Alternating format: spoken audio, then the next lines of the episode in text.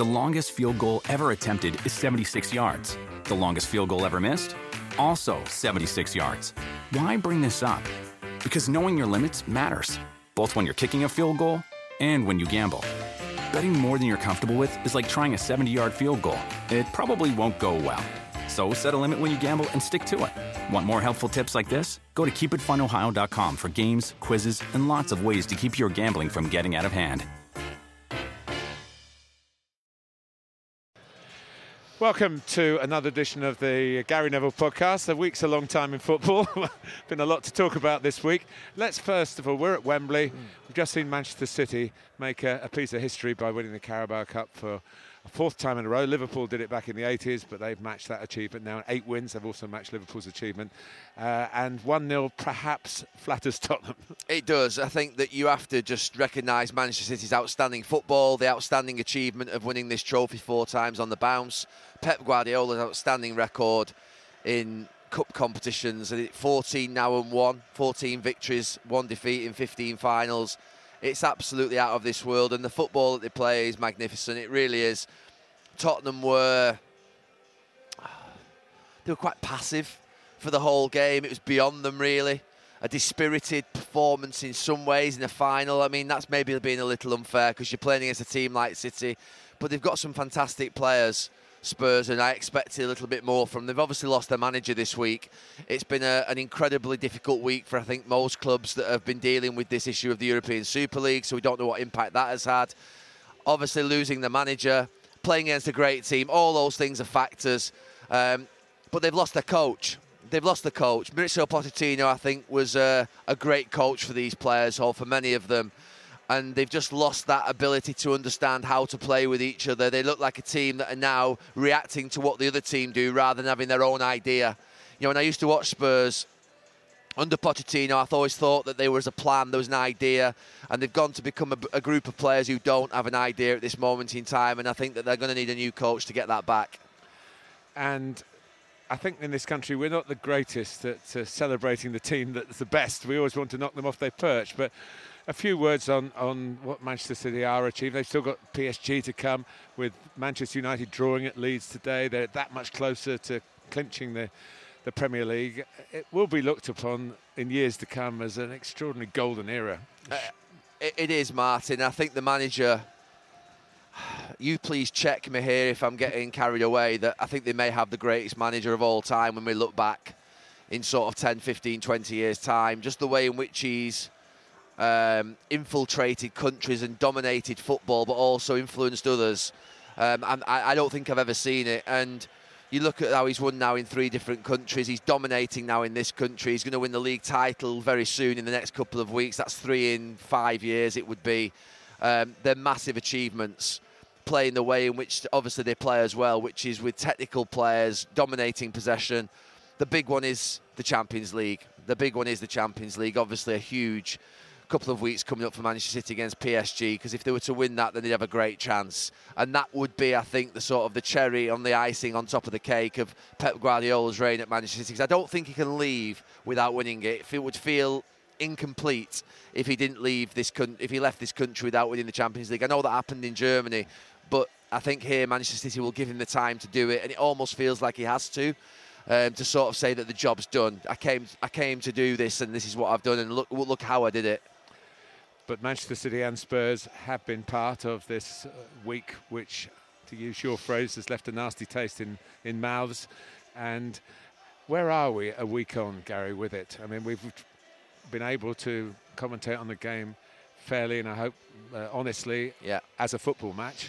Um, had the Super League gone through, that would have been very difficult for us to do, I think, but it hasn't gone through. But there's still rumblings from Madrid in particular that this hasn't gone away. How do you see it? Yeah, I, I must admit, Martin, I, have struggled with that game a little bit today to commentate on it. Um, I think we uh, during the game I never once mentioned the Super League because I think it was right that the players on the pitch have had nothing to do with it, the coaches on the bench, and certainly the fans in the stadium and the fans listening at home. So I think we've got to make sure that what we do is cover the football match. But I struggled with it from a point of view of having a really bad taste in my mouth that these two teams are fortunate to be playing out on this surface today. You know, this is the EFL Cup. They would have destroyed the EFL uh, uh if they'd gone if they'd have basically pulled off what they tried to uh, to do. And I, I, and I've said it I think a couple of times now. The sorry isn't enough because we've still got very powerful individuals in Europe saying that these teams are not leaving the Super League. They've signed up, they're, bind, they're in binding contracts, and that this is going to come back. And these are people who don't take no for an answer. You know, Perez and Laporta at Barcelona and Real Madrid don't take no for an answer.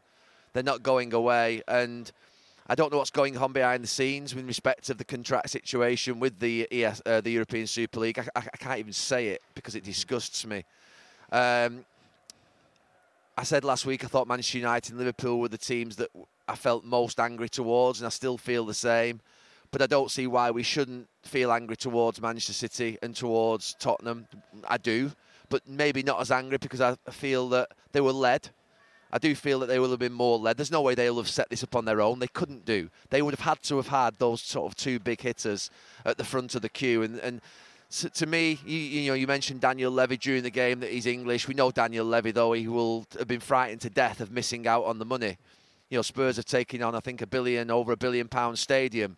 And to be offered that opportunity to go into this league, knowing that there was a binding contract in place, all the other five were in it, I do have a little bit of a, a se- understanding, a little bit of an understanding that you thought you're looking at them thinking, well, I'm not quite sure if it's right, but what if I don't go in? And that that idea of what if I don't go in, City may be the same.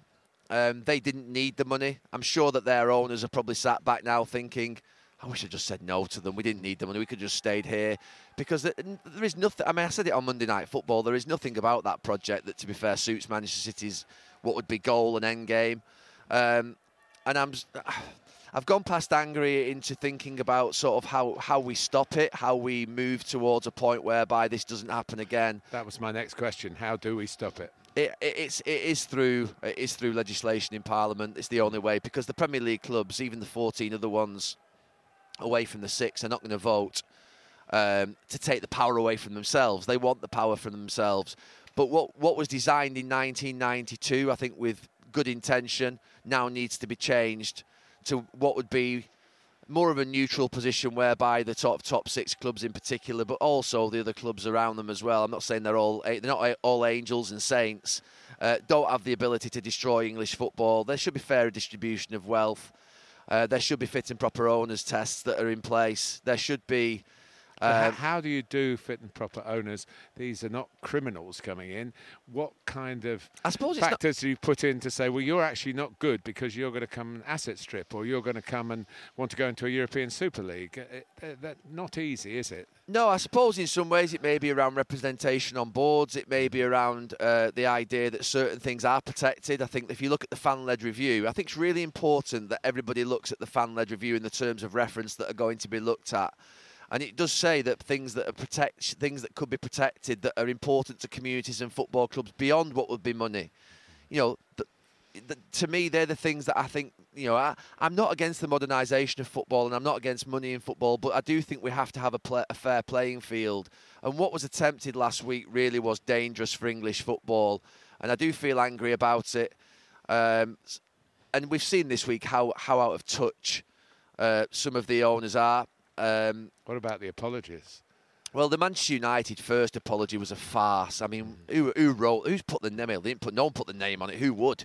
I mean, it was an absolute joke of an apology. It wasn't even an apology, I don't think. And then Joel Glazer came out five or six hours later because probably he recognised that the first apology was just a disgrace.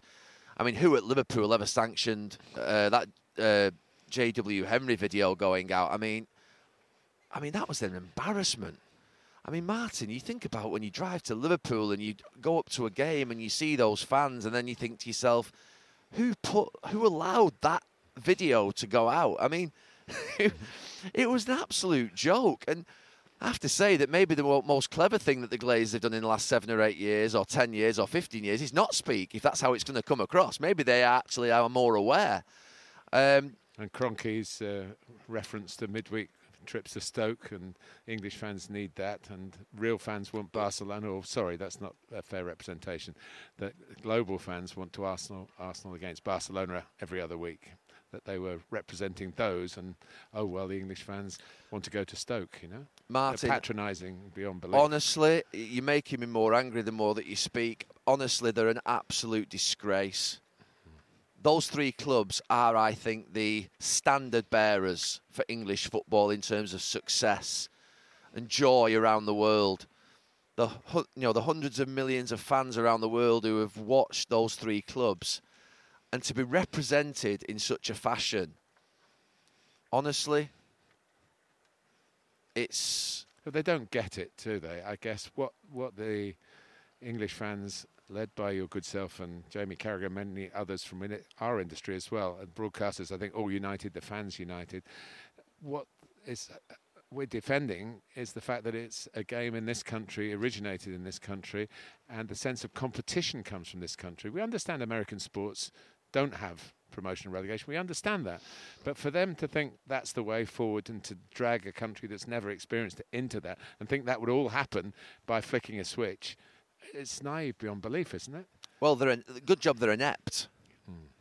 It's a good job they're inept. I mean, these people um, have misrepresented the the clubs. They've they've misunderstood the English fan, the football fan, the consumer, mm. as they would call them, mm. the, cu- um, the, customer, the customer. Um, look, I said last week that I've stayed quiet on the Glazer family, on Kroenke, on FSG and other American owners for the last sort of what be 15 years because the reality of it is we can't decide. We can't decide who buys a football club. We can't. I own a football club. We cannot decide who buys a football club. I never thought they would try and I knew they would always try and extract more money. Come on, let's be clear. We're not naive enough to think they weren't going to try and extract more money, that they were in it to, to, to make profit. We knew that. However, but, but, their profit comes with a massive debt for the football club. It does. It, it does. We, but we knew that, and we can't stop that. However, the idea that they would try and Americanize our football to the point whereby they would destroy it forever, the pyramid, the relegation and promotion, the idea of certainty of revenue, the idea that you cannot allow other teams into a competition. I was mentioning before to Jimmy Floyd Hasselbaink in the piece that I was doing into the studio before the United Leeds, Man United Leeds game, where you're talking about Dutch football, Ajax, PSV Eindhoven, Feyenoord, unbelievably huge clubs, Bayern Munich, Borussia Dortmund, Hamburg, Cologne, institutions of football clubs. These owners were trying to destroy not only football in this country, but all across Europe, apart from those 12, 15, 18 clubs that were going to be invited. And I, I use the phrase, which I think severe, and I don't like using the sort of words murder within football. It was the attempted murder of English football and European football. I have got absolutely no hesitation in using those phrases because it would have killed it forever. To come back into this league, to think you could waltz off into Europe and get 300 million pounds extra for 23 years, guaranteed, and come back then here. It's already difficult enough as it is for the other clubs at the, at the sort of lower end of the league to break into the top six. But there's a chance with West Ham, with Leicester, with Everton, with the building the new stadium, with Newcastle if they can get their ownership right. There's a chance that Leeds could potentially drive the way up into that top six eventually. But we're removing that opportunity forever. We're removing that opportunity forever if we give those top six clubs an extra £300 million every single year and are saying to the others, you can't get it. You're not having it.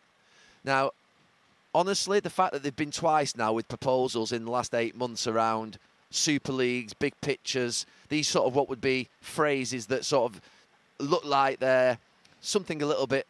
They're not even presented very well, are they? if you think about it, they don't even sound appealing. Um, I have to say that enough is enough now. They've spiked the royal family. They've spiked number 10. They've spiked the leader of the opposition. They've spiked the Liberal Democrat Party. They've universally united everybody in this country football fans, non football fans, governments, royal families into thinking we've got to now put protections in place and manage these six clubs and, and other clubs as well that maybe have an intention to do what they were going to do. Can that be done? Yeah, it can be done, Martin. Absolutely. It will need a massive amount of support.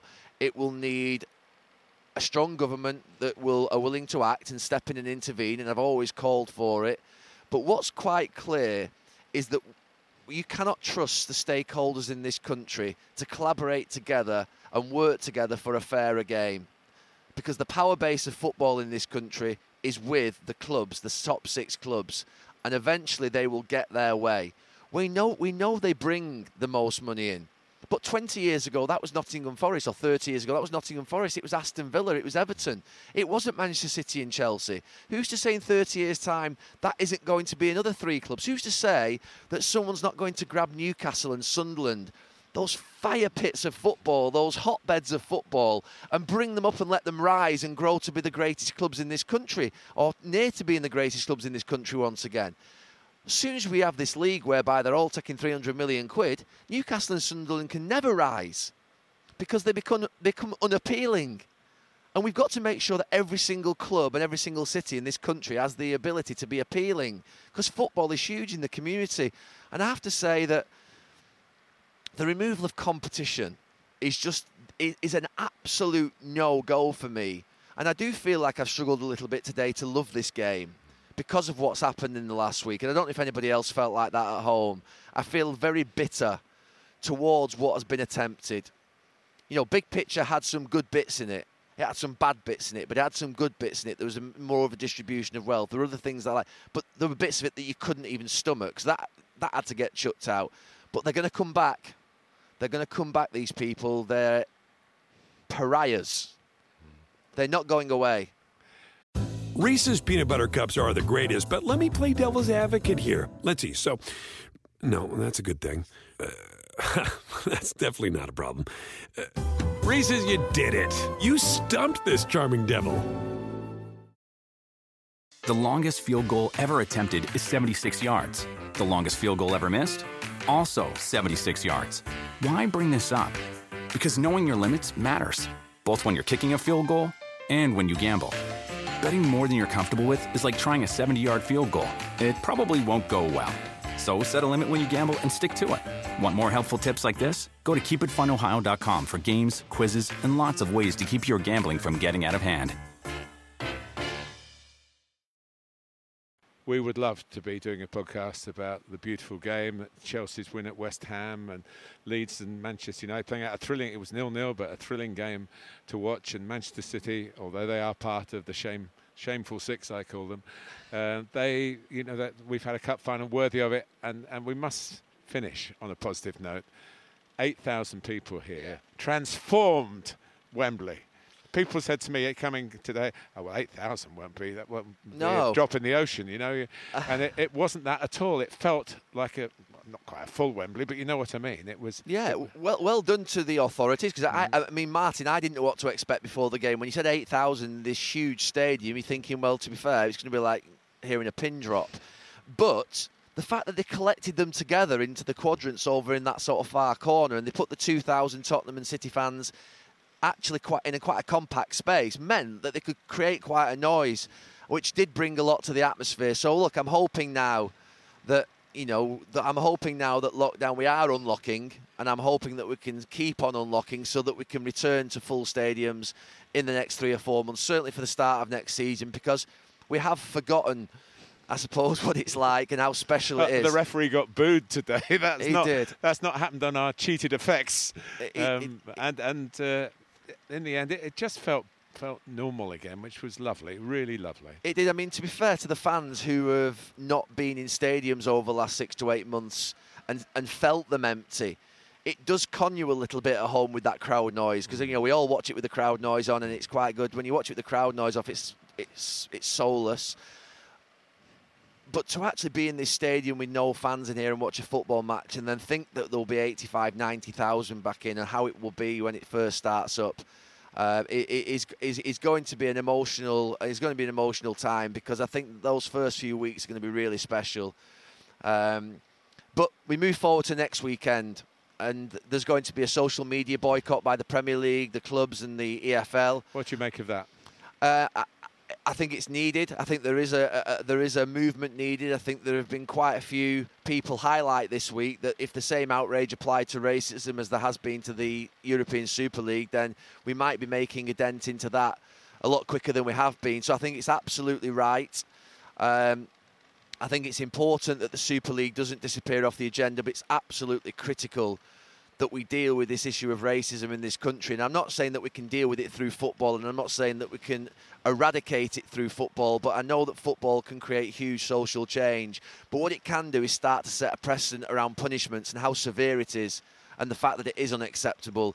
And social media companies, even UEFA, for FIFA, their punishments for, or lack of punishment for what would be major offences needs to change. And I think that's the first thing. We've got to accept that this is a crime. It's a major crime, and it actually it creates inequality, lack of inclusion, and that when we start to deal with it properly, we'll start to see that there is a a, a, a, a belief that this is not something you can get away with anymore. Which I have to say, when you see the paltry fines that have been handed out by authorities, or you see the fact that people get banned for two days off social media or whatever it may be for uh, racist language, you, you, know, it's unacceptable. It, it cannot happen. So I think football can lead. I'm happy that it's doing it. Um, and to be fair, next weekend, I think all of us from Friday at three o'clock until Monday, I think it is at 11:59, we'll, we'll you know we'll be off social media, um, and and for that, hopefully, the social media companies and everybody will start to, you know, think that this is a problem that needs to be dealt with quickly because it will start to harm them. And that's the only way. It's the same with the Super League. We have to uh, harm these owners and we have to harm people who are racist to ensure that ultimately we rid the we rid not just football but society of this disgusting thing that's just hampered us for hundreds and cent- hundreds of years and centuries. And to think that people are have less opportunity because of the colour of the skin in 2021, uh, we've got huge problems. And we wanted to finish on a positive note, but I believe that is a positive note to say that, you know, next weekend is a very positive thing that the Premier League, the EFL, and the clubs are doing. Keep on crusading. Thank you. Thanks, Gary. Thank you. The longest field goal ever attempted is 76 yards. The longest field goal ever missed? Also 76 yards. Why bring this up? Because knowing your limits matters, both when you're kicking a field goal and when you gamble. Betting more than you're comfortable with is like trying a 70 yard field goal. It probably won't go well. So set a limit when you gamble and stick to it. Want more helpful tips like this? Go to keepitfunohio.com for games, quizzes, and lots of ways to keep your gambling from getting out of hand.